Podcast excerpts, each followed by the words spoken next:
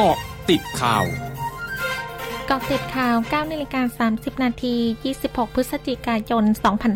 2564 นายธนกรวังบุญคงชนะโฆษกประจำสำนักนายกรัฐมนตรีเผย นายกรัฐมนตรีเป็นห่วงเรื่องปัญหาการลักลอบเข้าเมืองของแรงงานต่างด้าว จึงกำชับหน่วยงานที่เกี่ยวข้องบูรณาการความร่วมมือกับเจ้าหน้าที่ฝ่ายความมั่นคง เพิ่มความเข้มงวด สกัดกั้นขบวนการขนย้ายค้าแรงงานต่างด้าว ที่แอบลักลอบเข้าประเทศตามแนวชายแดน และจุดเสี่ยงช่องทางธรรมชาติรอบด้านทุกช่องทางพร้อมทั้งขอความร่วมมือให้เจ้าของกิจการหรือนายจ้างนำเข้าแรงงานอย่างถูกต้องตาม MOU แรงงานต่างด้าว3สัญชาติ ได้แก่เมียนมา ลาว กัมพูชา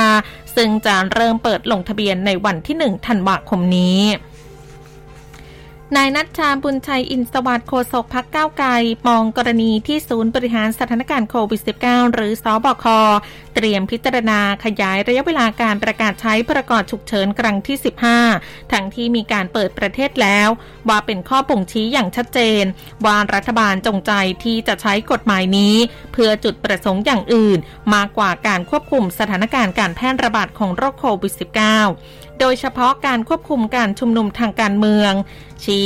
หากรัฐบาลและสบคมีความจริงใจกับการฟื้นฟูเศรษฐกิจ แก้ปัญหาให้กับประชาชน ก็ควรจะยกเลิกประกอบฉุกเฉิน เพื่อเอื้อประโยชน์ในการฟื้นฟูเศรษฐกิจของประเทศ สำนักงานสาธารณสุขจังหวัดนครศรีธรรมราชรายงานสถานการณ์โรคโควิด -19 วันนี้ พบผู้ติดเชื้อเพิ่ม 369 ราย เป็นผู้ติดเชื้อในจังหวัด 366 ราย จากเรือนจำและทันทัศสถาน 3 ราย ส่งผลให้มียอดรวมผู้ติดเชื้อสะสมระลอกใหม่ 41,180 ราย มีผู้เสียชีวิตสะสม 278 ราย ดัชนีหังเซงตลาดหุ้นฮ่องกง เปิดตลาดเช้านี้ปรับตัวลดลง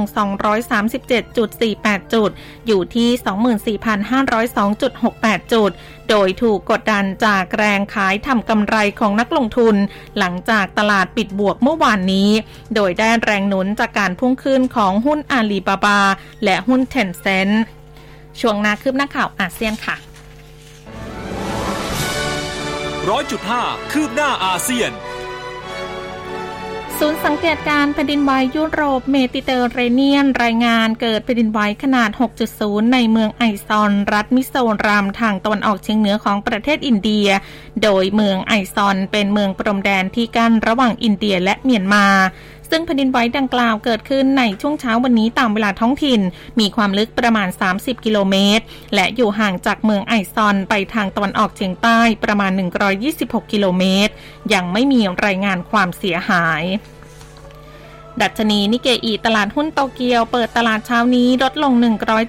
174.81 จุด ที่ระดับ 29,324.47 จุด เนื่องจากนักลงทุนวิตกเกี่ยวกับจำนวนผู้ติดเชื้อโควิด -19 ที่พุ่งขึ้นในยุโรป และหุ้นกลุ่มส่งออกได้รับผลกระทบ จากเงินเยนที่แข็งค่าเมื่อเทียบกับดอลลาร์สหรัฐ